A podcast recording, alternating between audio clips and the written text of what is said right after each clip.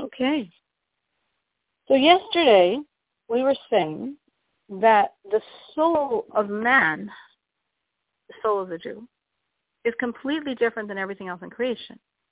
Because all of creation is spoken and the soul is blown from depths of God.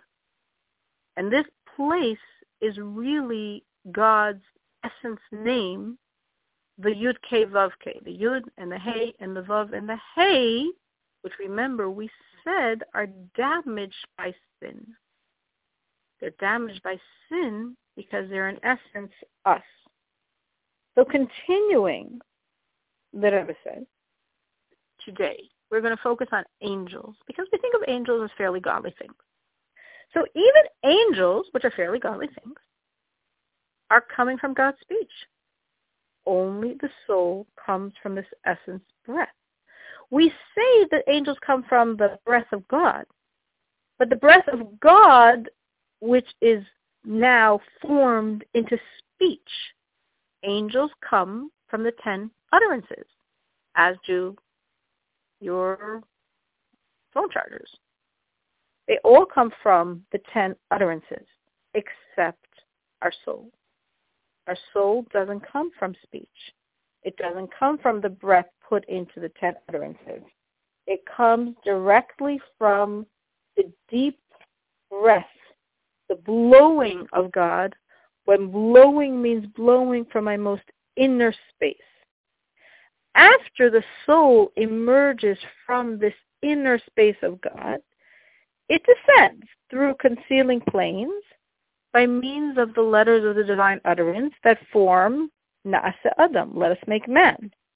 Because eventually the soul has to be enclosed, has to be invested in a body in a physical world.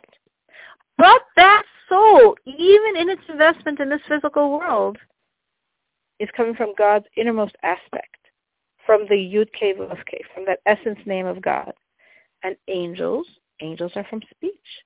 So what name of God are they coming from? I mean, they're angels. They must be coming from God's name. They come from the name Elohim. There's the Shem Havaya, Hashem, mm-hmm. the name, and there's Elohim, which we discussed before, which is the numerical value of the nature, God as he's constricted. And the Rebbe gives three verses, perhaps because we want to imply all angels and all three spiritual worlds that we find angels, Bria, Yitzir, and Asiya, all of angels are Elohim because they derive their existence from the external degree of godliness from letters, as Elohim is an external state in contrast to Havaya. But our soul is not from letters. Our soul is beyond the angels. It's not Elohim. Our soul is part of the Havaya, the Yud Ke Vav Ke.